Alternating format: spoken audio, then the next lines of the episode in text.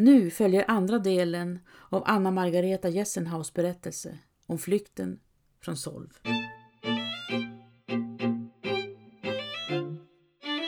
Orden föll till golvet lik snökristaller. Jakob harklade sig i mörkret. Många har redan gett sig av, sa han. Vart då? kved jag. Jakob mumlade. Det lät som han tryckte kudden mot ansiktet, men jag hörde det ändå. Det tar sig över till Sverige. Är det enda sättet? frågade jag. Andra gömmer sig inne i skogarna har jag hört. I den här kylan? Ja, kan du tänka dig? Jakob tystnade. Rösten svek honom och jag uppfattade hans kamp för att hålla gråten borta. Förlåt mig hustru, sa han. Jag är en ynklig man. Män ska inte gråta, men ömheten välde upp inom mig. Jakob, viskade jag och fumlade efter hans hand, men han drog undan den. Herre, tack för havet, mumlade jag i ett försök till bön. Tack för skogarna, gör dem täta och svårtillgängliga och beskydda det som söker skydd i ditt namn. Jakob satt upp i sängen. Han stirrade på mig i mörkret, uppfattade jag.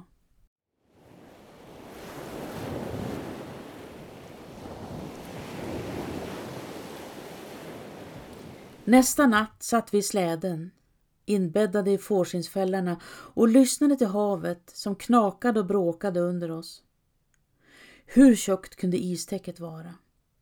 Mer än en meter hoppades jag. Jag försökte att inte ens tänka på det. Men under isen flöt famnar av iskallt havsvatten. Titta, sa Jakob. Vänd dig om, hustru. Motvilligt vred jag på huvudet och uppfattade att det brann bakom oss. Jag blev renast vred på Jakob. Husen stod och lågor och han ville att jag skulle titta som om det vore en skön överraskning.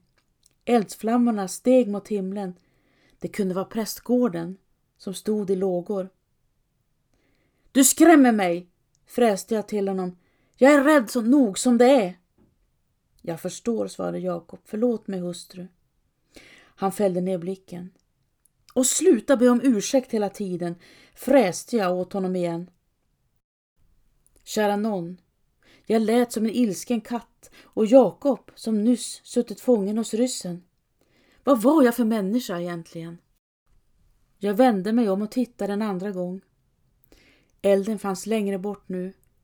Det såg inte så farligt ut längre. Tänka sig. Jag var på väg bort från Solv, som jag längtat efter det här, men ack vad det sved i hjärtat. Jakob sneglade mot mig, uppfattade jag, och tittade tillbaka. Gör vi rätt? Vi nickade samständigt. Ja, det gör vi. Slukas av havet, försvinna i elden eller strimlas till aftonvard av ryssarnas yxor. Jag tänkte motvilligt på hustru Susanna, blodet i snön och kosacken och flickorna, mina flickor. Om jag tvingades välja skulle jag ta det just den ordningen. Hellre havet än ett ryskt lillfinger.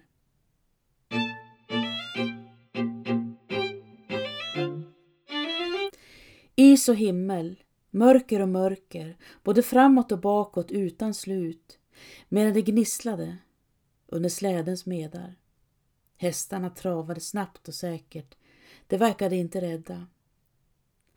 Jakob, viskade jag och lutade mig närmare honom. Förlåt mig. Jag tyckte mig ana ljus från eldar, men just det vågade jag inte säga till honom. Var är vi nu? frågade jag istället. Vet du det? Nej, svarade Jakob. Inte än. Jag blundade. Sträckan över havet bara pågick och pågick. Ön där borta måste vara Holmön, sa Jakob efter en lång tystnad. Då är det inte så långt kvar. Jag nickade så obemärkt som möjligt.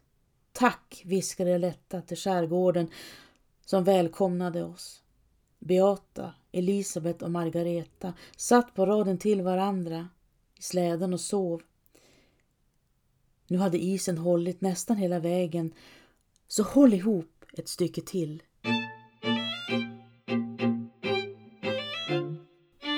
Jag överväldigas av tvivel och skuld igen. Som jag gnällt över att lämna Vasa och flytta någon mil söderut till Solv. En karamell i rosa sidenklänning satt i släden på väg mot ingenstans. När vi närmade oss den svenska kustremsan var vi ingenting annat än några stackars hemlösa varelser som flydde för sina liv, utelämnade åt det som fanns på andra sidan. Tankarna växer i mörkret. Men i samma stund visade sig de första tunna strimman av morgonljus borta vid horisonten.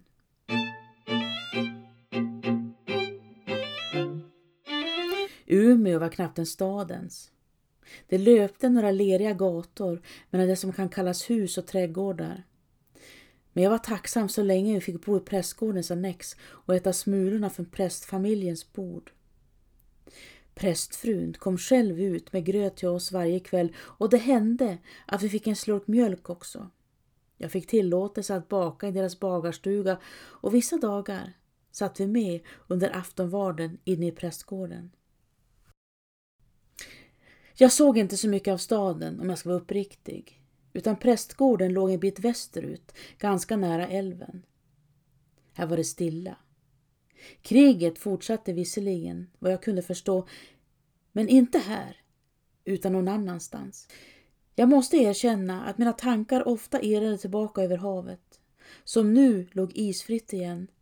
Och min stora undran var om hela min gamla värld blivit i aska och glömt bort mig, eller om det fanns en bit kvar.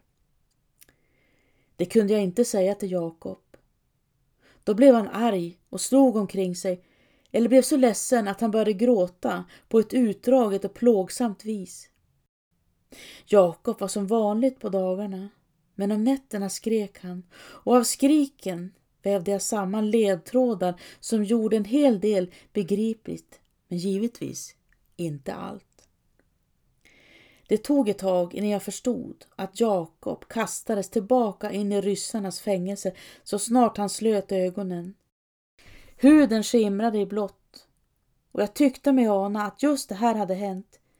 Min Jakob hade tvingats stå naken mitt ute i vintern och frysa livet ur sig. Han levde naturligtvis, men när jag frågade honom varken visste eller förstod han.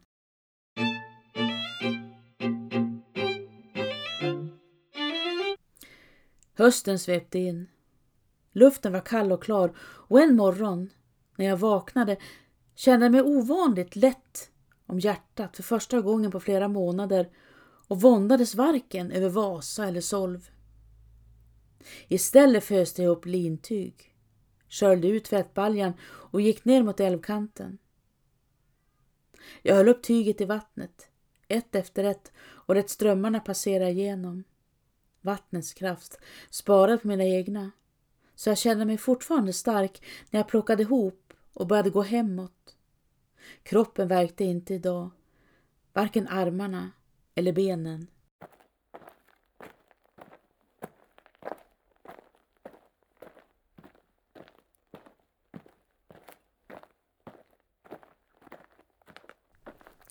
När jag gick upp för backen mot prästgården fick jag syn på kvinnan som alltid verkar stå på samma plats vid sitt staket.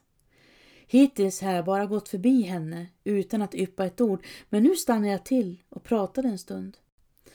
Det var första gången som jag tilltalade en främmande människa på över ett år. Gissa min förvåning, även om det inte var någonting särskilt alls. God morgon, sa jag. God morgon, svarade kvinnan. Vackert väder idag. Ja, man skulle nästan vilja ta en flygtur. Kvinnan drog på munnen och nickade. Som sagt, ingenting märkvärdigt. Men det gjorde mig glad. Henne också, begrep jag.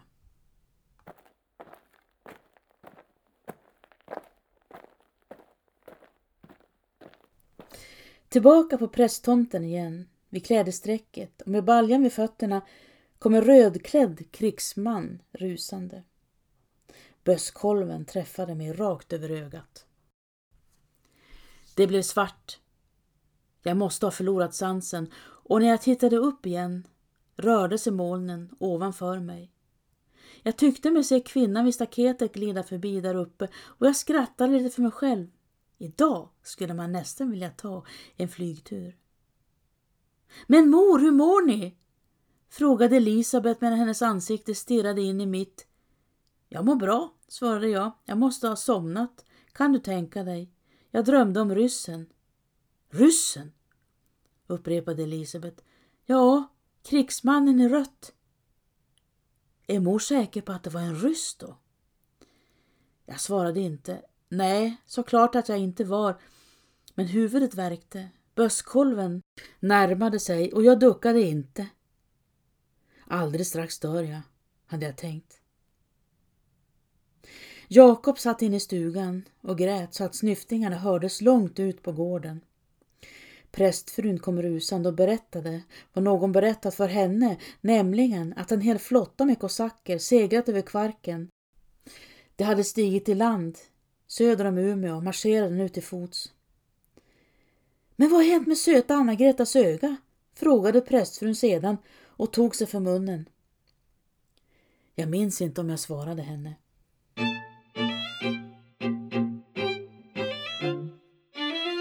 Jakob förlorade nästan förståndet av rädsla. Det kommer för att hämta mig, skrek han. Jakob trodde på fullaste allvar att kosackerna tagit sig till Umeå bara för att hitta honom. Mitt huvud värkte, det sprängde och molade. Någonting inuti måste ha gått sönder och jag förmådde inte riktigt se med ögat som träffas av bösskolven. Inte bryr sig ryssen om dig, sa jag till Jakob och kände mig irriterad på honom. Ryssen är en samling bajonetter utan hjärna och hjärta, vet du ju. Hjälp mig istället, sitt inte där och grina. Då rasade Jakob samman. Han bröt ut i tårar och flöt bort. Jag rår inte för det, snyftade han. Nej, det gjorde han kanske inte, men det hindrade inte att jag blev irriterad på honom. Umeborna sprang till skogs och vi efter. Vi gömde oss bakom några stenar och tjocka träd. Det brann inne i staden förstod vi och jag uppfattade tydligt det fasansfulla tungomålet från öster. Jakob tryckte sig mot mig och flickorna tittade på oss med stora skräckslagna ögon. Om jag går tillbaka, sa Jakob för fjärde gången på kort stund. Om jag ger mig till känna så skonar det kanske resten av staden, snyftade han. Farväl, sa han igen för femte gången. Nu går jag. Jag var tvungen att hålla fast honom så att han inte skulle rusa rakt i armarna på kosackerna. Så fungerar inte ryssar, försökte jag säga till honom. Kosackerna bryr sig inte ett dugg om dig. Hör du det, Jakob? Ryssarna är bara ute efter att skada och döda så mycket och så många som möjligt.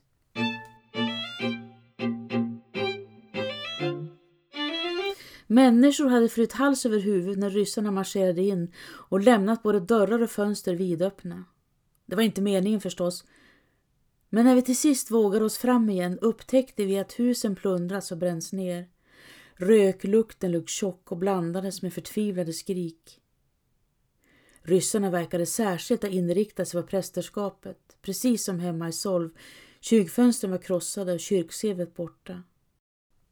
Det bultade såret ovanför ögat och jag längtade efter ett mjukt bolster och att få lägga mig ner och sova. Kvinnan vid staketet såg jag aldrig mer.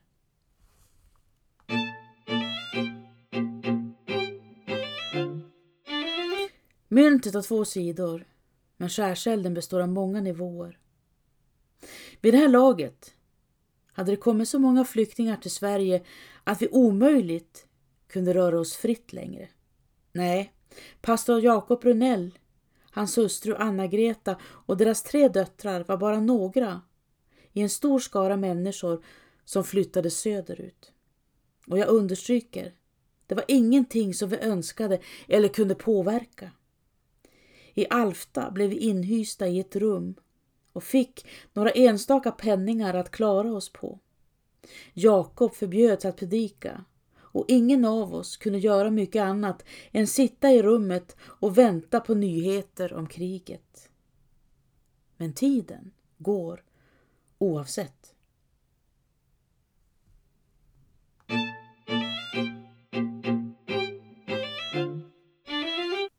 Jag hade aldrig förstått mig på fattigdom tidigare. När Jakob eller far, med för den delen, predikade om Jesus och de fattiga begrep jag inte så mycket mer än att det lät vackert och ädelt. Men det kan jag inte hålla med om längre. Att tvingas tigga om hjälp eller bli hjälpt på nåder är varken vackert eller ädelt.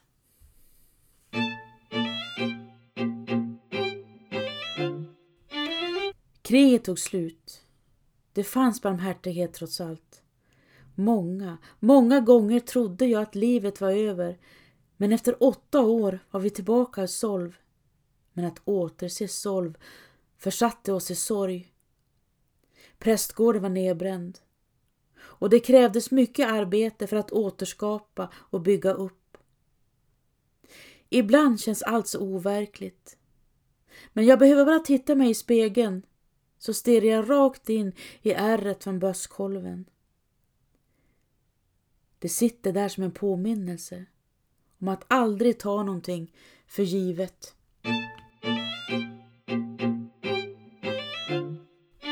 Ja, det var Anna Margareta Jessenhaus berättelse nedtecknad av mig. Tack för att ni lyssnat.